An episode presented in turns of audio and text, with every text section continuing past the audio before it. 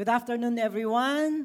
Ah, hindi ko lang ma-resist na magpasalamat kay God kasi ano mo yun, natutuwa ka na yung mga kasama mo, kasama mo sa Every Nation, kasama mo dito, kasama mo bilang Kristiyano are helping out there doon sa lugar na tayo ang saya, sa- medyo mas maayos yung sitwasyon natin, but they are really struggling there in Ukraine. Uh, nandoon ako talagang, oh Lord, ang sabi nila, please help them, pray, please help for, lalo na yung mga Kristiyano natin doon dahil naging open door and opportunity for them to minister. Di ba ang saya nun? Na kahit parang nababaliktad mo yung sitwasyon, God is turning the event, uh, ng turning the leaf and then we are able to minister to the people. Kaya again, ko lang, i-push ko lang, if you have dyan sa natin sa envelope na dyan, may mission dyan, if you want to be part of it, Be proud that your Victory Make Kawayan is part of the whole wild na international ministry. And we will be praying for them right now. Father, hindi po namin aalisin yung pakiusap. In fact, we are part of it, the ministry in Ukraine. Nagpapasalamat po kami sa mga Kristiyano at simbahan ng e- every nation doon na naninindigan and taking part, Lord, sa pagkilos mo In fact, kinagamit mo, Panginoon, ang pagkakataon upang sila din ay makakakilala sa kung sino ang Panginoon at ang aming Diyos. Pinapagpala namin yung mga pastor doon, yung mga Kristiyano, yung mga nag-a-attend God, and even the whole Ukraine people, Lord. Dinadalangin po na namin that Kau po patuloy na mag-comfort sa kanila at magprotekta sa kanila. Kung meron may nag-grieve because of their deaths, Father, we are praying for your comfort and strength. Once again, Lord, we thank you and we pray, Lord, that the gospel will be further reach these people. In the name of the Father, Son, and the Holy Spirit, Amen. This time in the history of the world, nangingibabaw yung ako, akin, at ako pa rin. In fact, alam nyo, pag tiningnan natin, itong mga, mga claim na ito, merong sikat na sikat na pag ginugol nyo, nag-claim niya siya ng I am the greatest. Sa mga kataedad ko, kilala nyo to. Di ba? Si, ano yan, si Muhammad Ali, he is one, of course naman, he was, he's one of the greatest boxer. To the point na sinabi niya, bago pa ko nalaman, I am the greatest na. Unfortunately ngayon, sabi sino si A- Muhammad Ali? Sinabi niya ba yun? O imagine ninyo? Ngayon palang panahon na ito, hindi na siya kilala. How can man claim to be the greatest na meron ka lang 10 years sa time na hindi ka na greatest? Ang problema sa panahong ito, as we go to the fifth week of our miracle series, minsan sa sobrang me, myself, and I ng tao na ako lang ito, tumabi kayo, ako na, I am the greatest. Meron tayong na, na miss na nagpapakilala ng I am. With all these noises around and people claiming to be the greatest, baka kinukuha na yung attention mo. O minsan ikaw mismo ang nagsasabing, great ako. We might miss the one that is, who is the great I am. As we go into the fifth week of our miracle series, I bet, parang nakikipagsugal, ay, ano, wag na yun, balik tayo sa, sigurado ako, eh, hindi nyo mamimiss yung magsasabing, I am. At mapapakinggan natin siya ng lubos-lubos at walang di-disturb tayo if He introduce Himself to us. Let us all rise and let us take out and read our text in John 6. Please, Dapper Cats, 4 p.m. people, read. When got into the boat,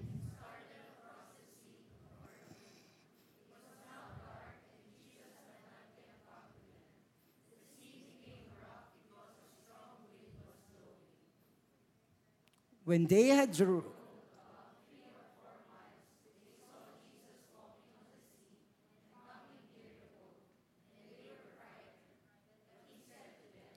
It is I. I. Then they were glad to take him into the boat, and immediately the boat was at the land to which they were uh, going. Let's pray. Father, full attention to your word and full attention to the speaking of the Holy Spirit in us as we study your word, God. Lord, make yourself known to us with or without miracle. In fact, it is a daily miracle that we have known you at lalo ka naming nakikilala. Marami pong salamat sa pangalan ni Jesus. Amen and amen. You can be seated. Yan. Alam nyo, ang gagawin nating titrace natin dito are the uh, disciple journeying, journeying, journeying with God. O, kaway-kaway dito mga disciples ni God. Uy, ang konti nila. Ayan, yan. Kaway-kaway. So you are journeying with God as we trace dito sa ating text yung pagkakasama nila o pagsabay nila sa journey with Jesus Christ. Kaya hold, yun yung titingnan natin. Last week, ang tiningnan natin ay ang crowd. Di ba po? Dito, naka-zero in tayo sa mga disciples. Kaya, alam niyo po ba, last week, di ba nagpa, uh, nag-miracle uh, si God ng, ng bread doon sa itaas ng bundok? Bago sila dumating, si Jesus Christ as is having his exclusive time with the disciple. Garano po, no? Habang ang daming umahabol kay Kristo, sino ang hinahabol niya? Kanino siya nag-spend ng time? With his disciples. And also, John 6, at nung nakaraan, makita natin inistorbo ng multitude ang exclusive time ni Kristo sa mga disciple. Lagi sila nag-uusap upang ang Diyos ay patuloy na nakikipagturo, tinuturuan sila, at habang tinuturuan sila kung sino si Kristo, lalo nilang nakikilala. Kaya si Jesus Christ, sa kabila ng maraming tao, meron siyang mga taong patuloy na kinakausap upang higit niyang ipakilala ang kanyang sarili, particularly dito sa mga disciples. Ang sabi nga dito sa text natin, Jesus went up to the mountain And there he sat down with his disciple. Umpisa na. Mag-uusap na kami. Magbabanding na kami. Sino ka banding mo? Okay, now the Passover, Feast of the Jew, was at hand. Lifting up his eyes, then seeing that a large crowd was coming towards him. Tingnan mo, ready na si Kristo no, sa exclusive niyang ano. Tapos merong dumating, mga istorbo. Joke lang. Pero si God would always give time to people coming to Him. And in fact, He did a miracle of the loaves there kasi yun ang pangangailangan ng taong sumusunod sa Kanya. Gaya nga na din na pag-usapan natin last week, yung mga taong nakatanggap ng miracle, iba ang naging isip tungkol kay Kristo. Anong sabi ng verse?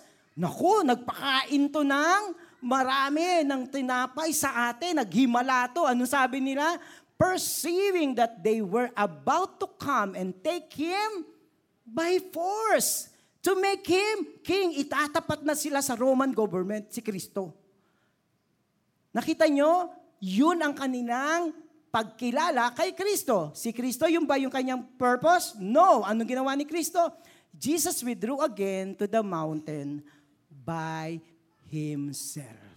Iniwasan niya kasi mali ang inaasahan o hihingiin nila mula kay Kristo. Again, nasaan ang mga disciple? Nitong nangyayaring to. Puntahan natin nito sa, sa Mark 6 verse 45.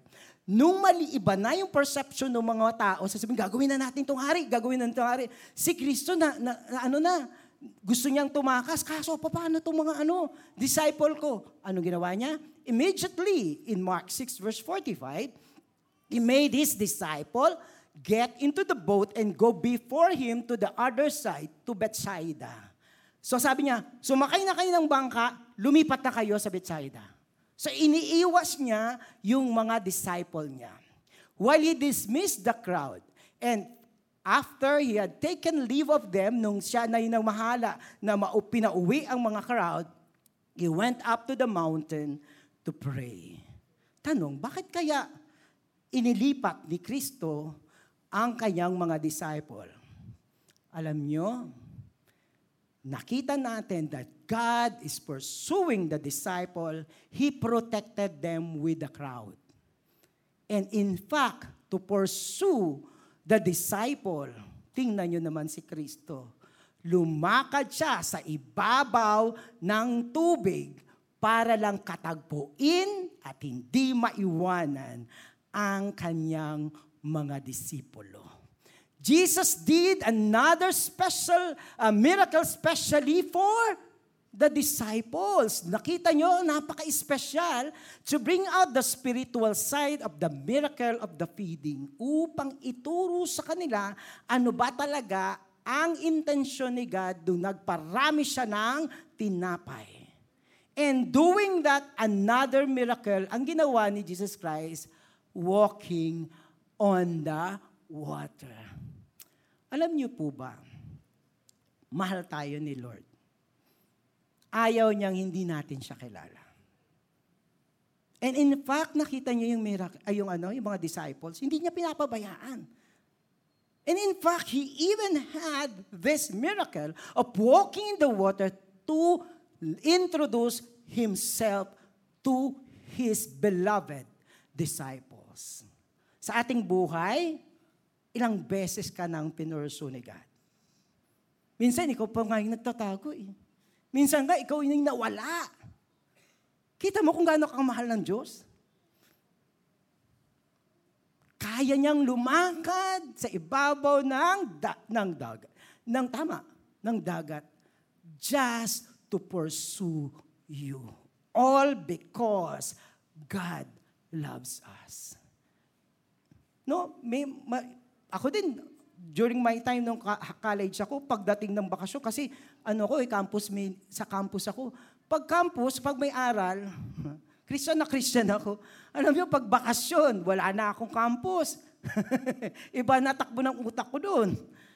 Wala. And in, in fact, yung ate ko na Kristiyano, siya yung nagpaalala sa akin, even my ate, ginagamit ng Diyos to pursue me. Ilang beses na sa inyo na ikaw ay hinabol ng Diyos. Anak, nandito ako. At iba't ibang pangyayari o kaparaanan ng Diyos, mapunta ka lang sa Kanya. Ganun kabait ang Diyos. Jesus never get tired of pursuing His disciples, all of us here, to reveal Himself to us, even through His wondrous works. Pinagaling yung anak mo, Nagkaroon ka ng trabaho. Sinave niya yung iyong pabagsak na ano, grades. Nagkabalikan kayo. Di ba? All these things are God's handiworks, wondrous as it is, just to pursue us. And thank you, nandito tayo, ibig sabihin, Lord, captured audience mo kami. And when, diretso na natin, when evening came na, nauna na sila, wala si Kristo, these, his disciples went down to the sea, got into the boat, and started across the sea to Capernaum. Bakit nilagay ito ni John? Ibig sabihin ng, si Kristo, nung pinauna sila, talagang pinauna sila. Di ba, ano na, lumayo na. It was dark, and na, na, nung sinabi dito, it was dark, ang ibig sabihin nito, hindi na to hapon gabi na. So, ibig sabihin, na naglalayag na sila na na ini wala si Kristo. And pero tingnan nyo, pansinin nyo po dyan. Ako ito din napansin ko siya. Eh. And Jesus had not yet come to them. Sinabing ganun, sa isip ba ni John na nagsulat dito, ah, pinauna kami ni Lord, pero hahabol siya. Eh kaso ano nang lugar nila? Sa gitna na, paano pa to hahabol? Siguro by this time, the disciples, nung pinauna sila ni Kristo, parang si ni, wala naman siya eh. Ah, sa gitna na kami at dumidilim na. So may ganitong time lapse. But bakit nakalagay ni John doon na, and Jesus had not yet come to them. The sea became rough because of the strong wind was blowing. Ha? Sila ay nagiintay kay Kristo, mukhang hindi sila makasamahan. Ito pa, yung hangin ay nagpupush sa water upang mag-rough yung sailing nila. At sabi nga, and when they rode about three or four miles, ito yung sinasabing in the middle na sila. Well, hindi na sila malapit sa seashore, hindi pa rin sila malapit dun sa pupuntahan nila. Ibig sabihin, nasaan sila? Sa gitna. No turning back. Hindi na kami makakabalik dito, hindi kami makakadiretso doon. At ang kalaban naming waves ang, uh, ang nagbibigay sa amin ng hindi magandang paglalayag. Puntahan natin si Mark sa 647 na sa dyan tayo. And when evening came, the boat was out of the sea, and he was alone in the land. Ito si yung he dito ay si Kristo. Ah. Alam niya na, di ba, sabi niya, o maglayag na kayo, umakyat siya sa bundok, nagpray. And in this time na nararough yung sailing nila, Jesus was alone in the mountaintop. Anong sinabi ni, ni Mark? And he saw that they were making headway painfully for the wind what was against them. Pansin nyo ba, si Kristo sa bundok, nakikita niya doon, yung kanyang mga disciple na pinauna niya, ay binubugbog ng alon at delikadong mamatay sila doon at malunod. Ano ba tumun, Lord? Pinauna mo sila para magkaroon madisgrasya sa sa ano? Sa dagat. But God is looking at them alam niyo po ba, God's working of miracles are in His wisdom and command. Alam niyo po, pag gumagawa si God ng miracle, hindi ito para sa benefit niya, para pasikat or pa-show off. Pag sabi, ah, ginawa ni Kristo yung pinauna sila para magpapasikat. No, that is not the intention. Kasi, sana nga, nung nakita niya kagad doon, gumawa na siya ng paraan, hindi, ninayaan niya muna, nakikita niya na nahihirapan sila doon. Anong sabi natin dito? It is always for the benefit of the disciple at this time. Kasi sabi ko sa inyo, lalo na, nung week 1 pa lang to, pag nagmi-miracle si God, may intention siya. Anong intention niya?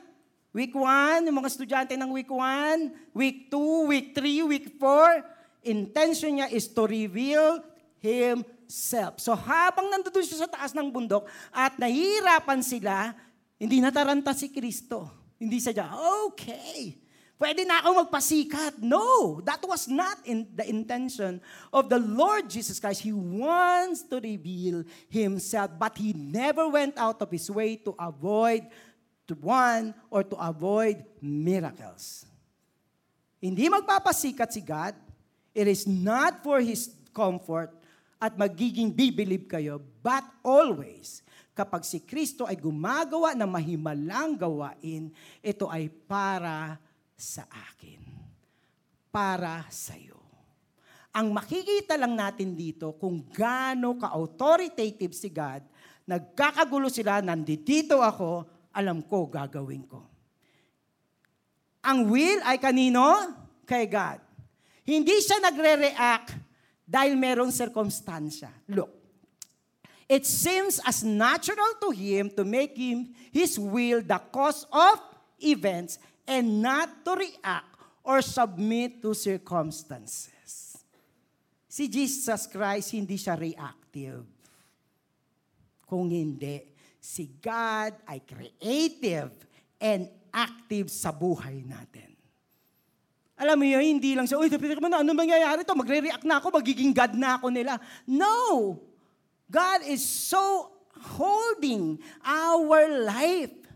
Whatever happens to us, He is in full authority and in His wisdom, alam niya kung anong oras siya kikilos at kung kailangan maghimala, maghimala ang Diyos.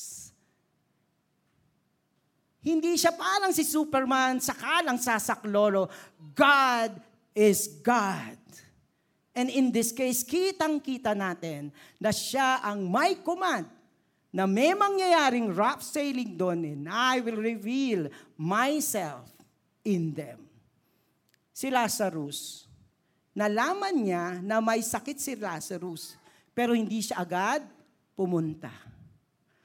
Kailan siya pumunta? Patay na si Lazarus. Ang sabi ng mga, kung pumunta ka lang, kaibigan mo pa naman yun. Parang ganon. But no, sabi niya, mangyayari ito for the glory of God. Anong intention niya? Nagnagpa-delay siya at namatay si Lazarus upang ito ay buhayin. At sa buong madlang people, sinasabi niya, I have the power to give life. Ang sinumang manampalataya sa akin, kahit patay na, ay may buhay na walang hanggan.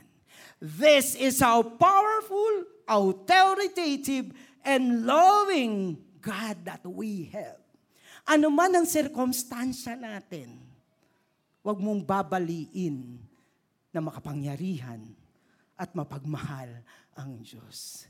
Parang akala mo pinabayaan ka or akala mo zero end na, God is mighty and will do His part according to His will and ways. Ang mga pangyayari, ang kanyang uh, ginagamit upang ipakita ang kanyang mabuting plano sa atin.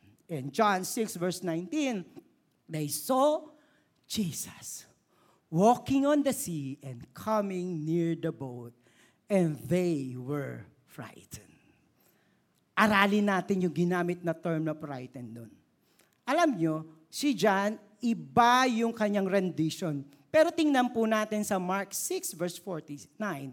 They thought, nung nakita na, it was a ghost. And cried out, for all they saw him and were terrified.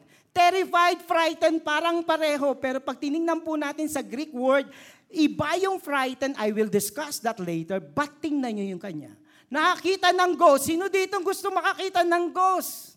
Di ba ang sabi dito, ghost. Meron, alam niyo po sa tale nila, sa mga alaalamat nila, sa superstitious belief nila, well, ano daw, merong ghost sa dagat at delikado kang makakita ng ganun. It is for your distraction. Di ba, huwag kang makakita ng sirena. Delikado ka. Lalo na kapag kumanta na ang sirena, man, kukunin ka niya. That's distraction. Same culture and belief dito, kaya natakot sila. So Mark said na natakot sila All because they cried out for fear. Bakit naman ba kasi? Ang tingin nyo kay Kristo ay ghost. Di ba? Ah, hindi masyadong kilala si Kristo. Do we really know God? O kaya yung mga superstitious belief pa ang nangigibabaw sa atin, sa ating buhay? Di ba? O ano, may, may opening tayo ng ano ng ng ating business, magpasabog ka ng asin. At times we we go to this not to God. Tapos pag kumikilos ang God, eh ghost ang tingin mo. All because we do not know much about our God. And that is the intention of God. Di ba sabi niya, meeting muna tayo. Dumating yung tao, dami. Tapos sige, mauna na kayo. Hindi tumigil si Kristo. He pursue people to, to let them know who He is. O tingnan naman natin isa pa. Before this Jesus walking on the water, may ginawa na si Kristo along with the disciples. Tignan nyo, Ma, Matthew 8 verse 27. And the men marveled kasi may bagyo ulit Different tong pagkakastaan to kasi kasabay nila si Kristo eh.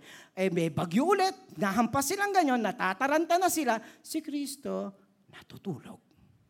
Paggising ni Kristo, He command the sea to be calmed. Anong sabi nila? What sort of a man is this that even winds and sea obey Him? O di ba? Hindi nila pa masyadong kilala si God. Di ba? Nung ginawa yun, ang sabi, anong klaseng tao to? They've been with Jesus Christ, saw Him doing miracles, and yet they cannot fully comprehend and accept Jesus Christ. Confused sila kay Jesus Christ. Confused ka ba kay Kristo? Kakampi mo ba siya o hindi mo siya kakampi? Malupit ba si Kristo? Na ang parang isip mo pagpapadala ng kidlat pag nagkasala ka. O si Kristo ay napaka-loving kindness na sa kabila ng ating pagkukulang, tayo'y kanyang pinopursue at pinapagpala. Check who God is for us. Baka confused pa. Lalo na pag panahon ng problema, ang image ni Kristo, shattered. Lord, akala ko ba naman? Ikahapon lang, saya-saya inyo ni God. Tapos hindi ka na lang sinipot at nagsabi, sorry hal, hanggang ngayon na lang tayo. Nagwala ka na. Yung dating nakita mo mabuting Kristo, naging parang may lamat. So ibig sabihin, at times we do not know who God is according to our situation. Pag pinagpapala, hallelujah, grace, use God. Pag hindi, na, pag hindi inanswer yung prayer, iba na yung tingin kay God. We are in confusion. Tingnan niyo ulit, balikan natin sila. Ang saya-saya ng mga disciple, namimigay ng tinapay. Imagine mo, no? oh, master ko yun, oh. kasama mo ko si Kristo, oh. bigay ako. Ma, ikaw nga nun. Diba yung mga senador, yung mga katabi ng senador, parang senador? Diba?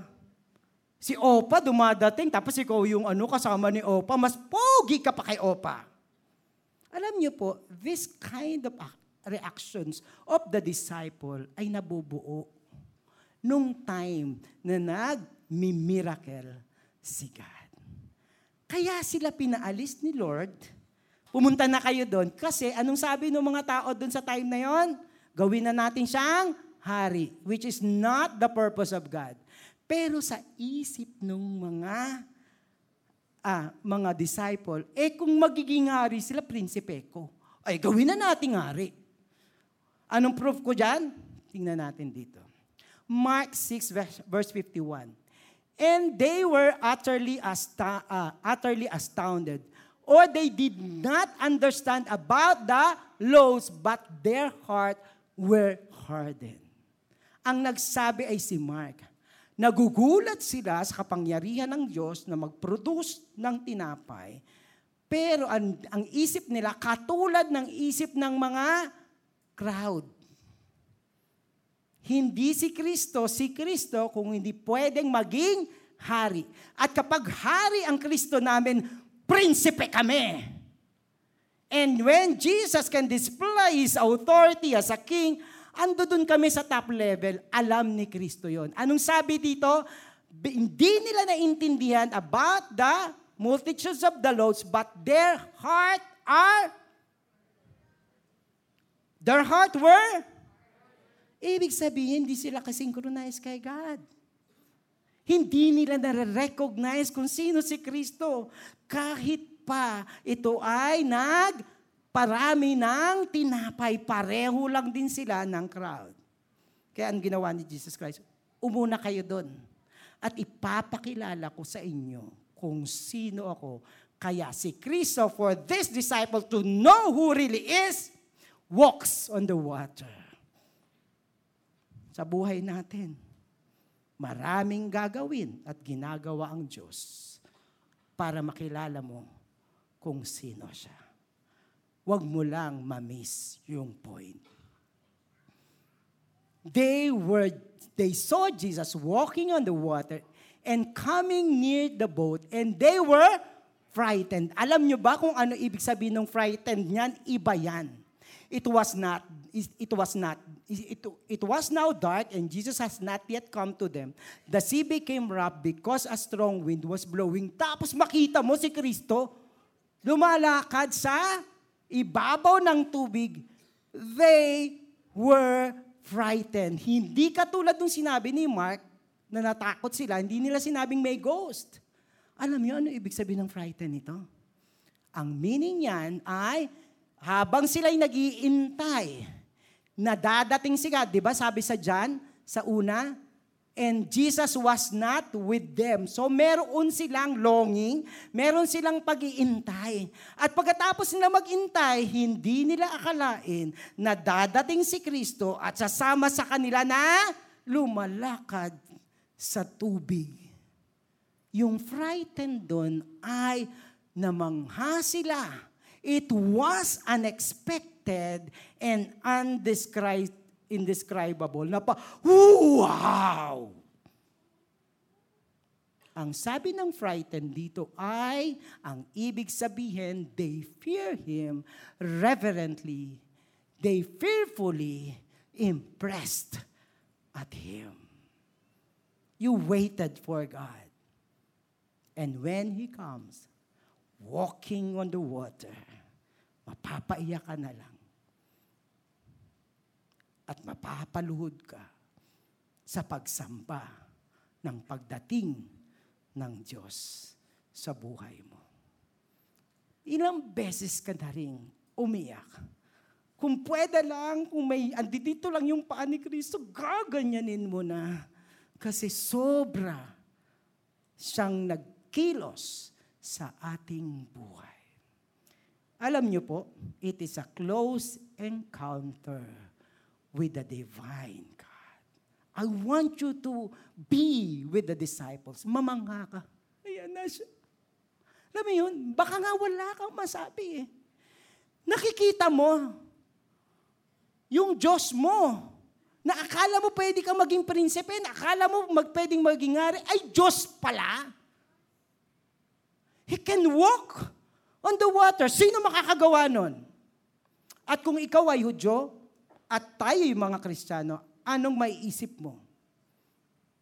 Nung hinati ng Diyos ang Red Sea, He is over and authoritative over the law of the Red Sea. Kaya ko yang hatiin para makada, makatawid lamang kayo. And in Psalm 77 verse 19, Your way was through the sea, your path through the great waters, yet your foot, footprints were unseen. You led your people like a flock by the hands of Moses and Aaron. This is our God. He is over everything.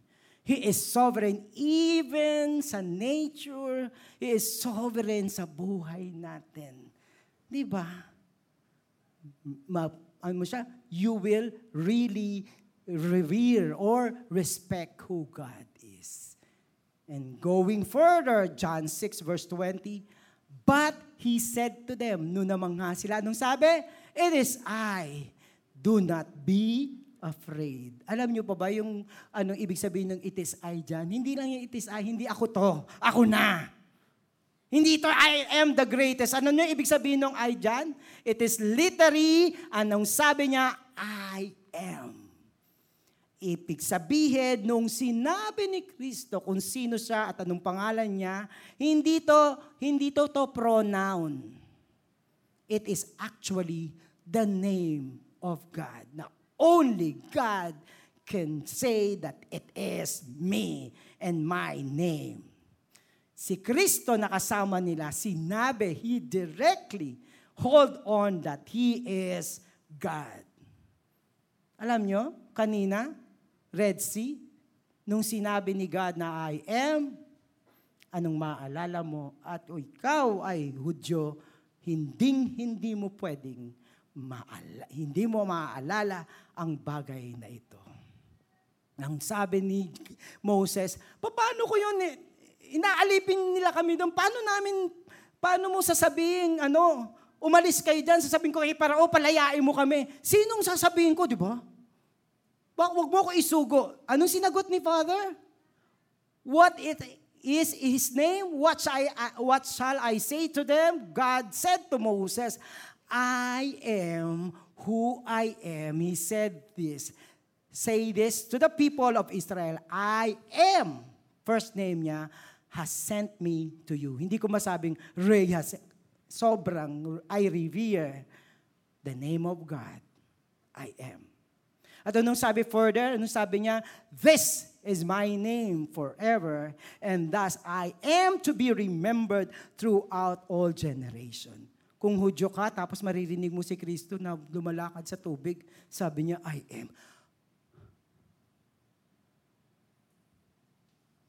Kilala nila si Moses. Kilala nila si Abraham, pero si Moses, si Abraham, si Moses nagpakain sa kanila ng mana. Si Abraham, ang kanilang father, never said, I am, but Jesus Christ said, I am.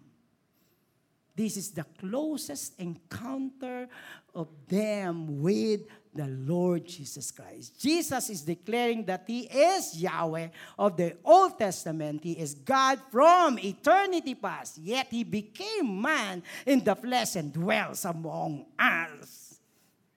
Kung Hudyo ka talaga, may isip mo dun sa bundok, apoy-apoy lang. Si Moses, apoy-apoy lang.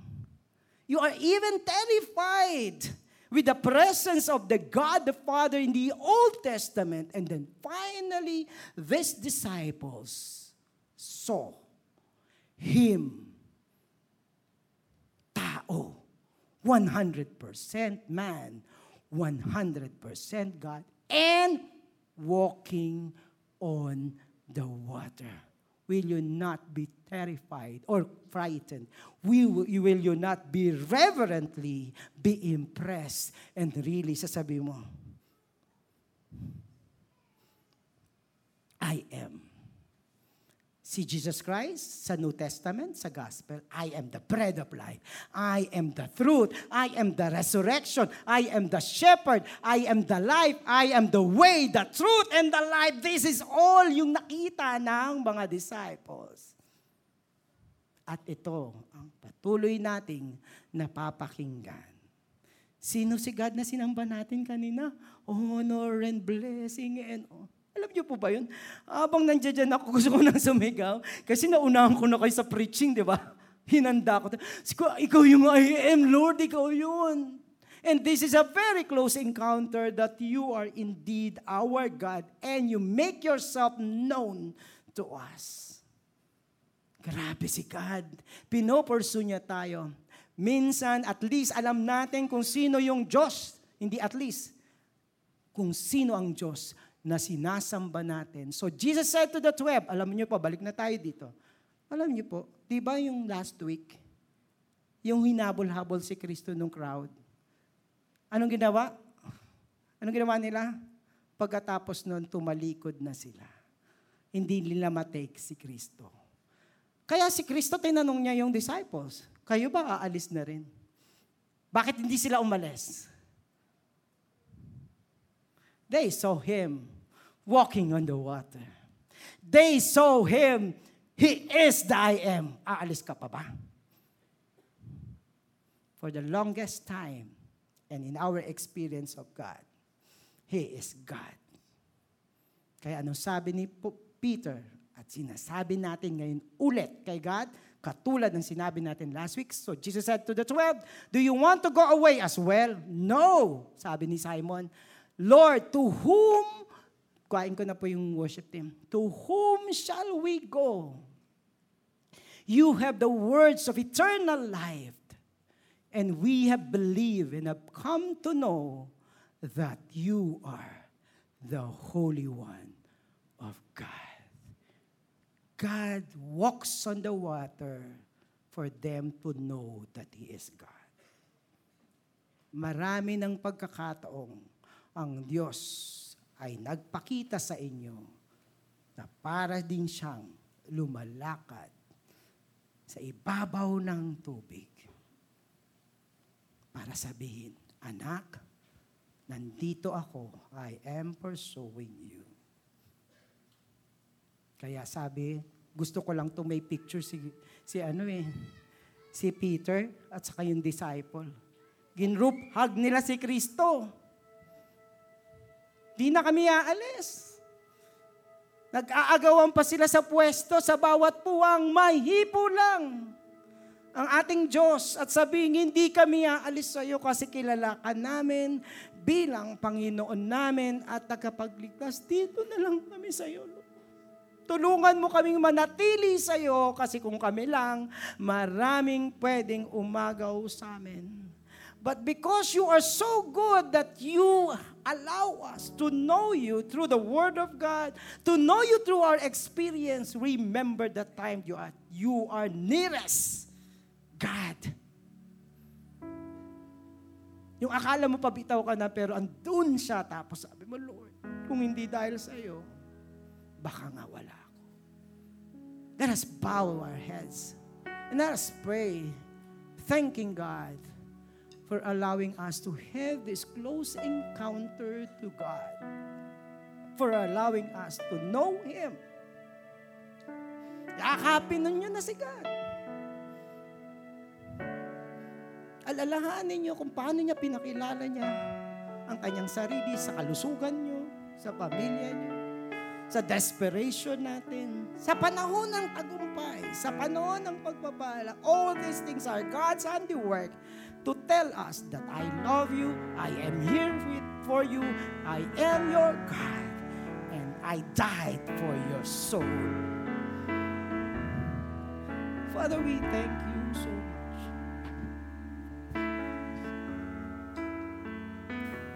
Lord, para na rin kaming mga disciple na wala nang ma-utter na salita. All because we have this opportunity to know you. Lord, we are so marveled na makilala ka. Ang ordinaryo namin bilang tao, pero pinakilala mo ang iyong sarili sa. At pinapakilala mo individually ang iyong sarili sa amin. Bawat isa sa amin, iba-ibang paraan, iba-ibang magkausap. Thank you. Thank you, Holy One of Israel. You have the words of eternal life and we will not go away from you. Let us rise. Sabihin nyo kay God, as we worship, the blessing and honor to the Lord that He is God, that He is the mighty one, that He is your God. Ang sabi niya, I am, do not fear. Let's worship our Lord.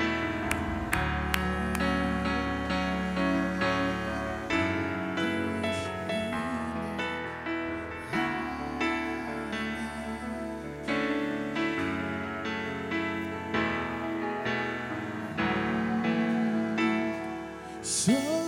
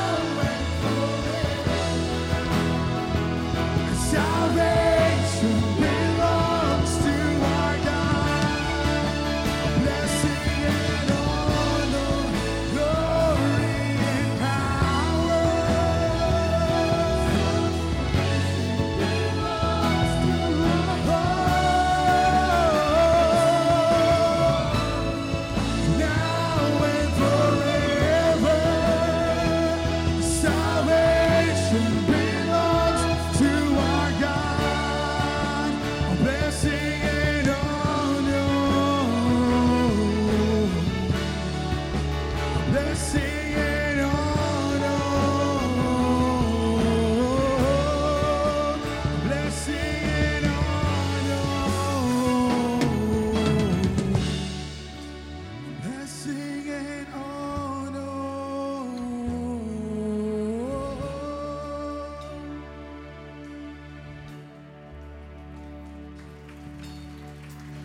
I know you can do better than that, worshiping our Lord.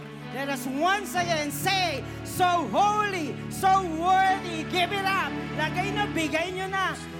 Your heart out lang and your lungs out to the Lord. Just, just worship God. Once God. again, so holy, so worthy. Go! So old, so worth, so great is your name that the earth. So holy God. Let this place rever- rever- reverberate, worshiping God to the heavens.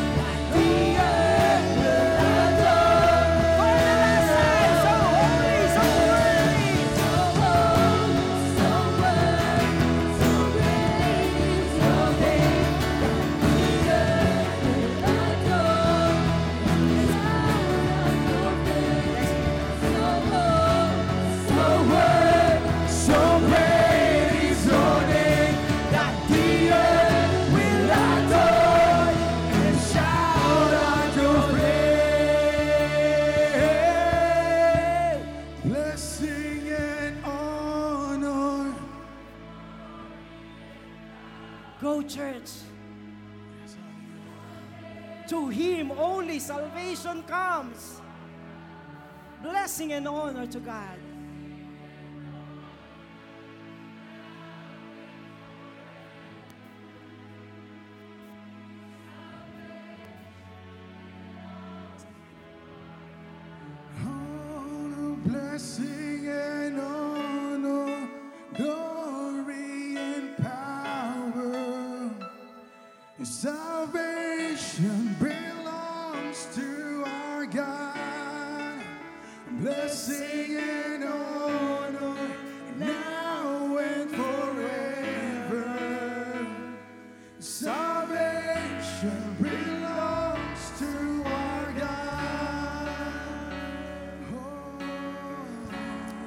Father, pinupuri at sinasamba namin Ikaw.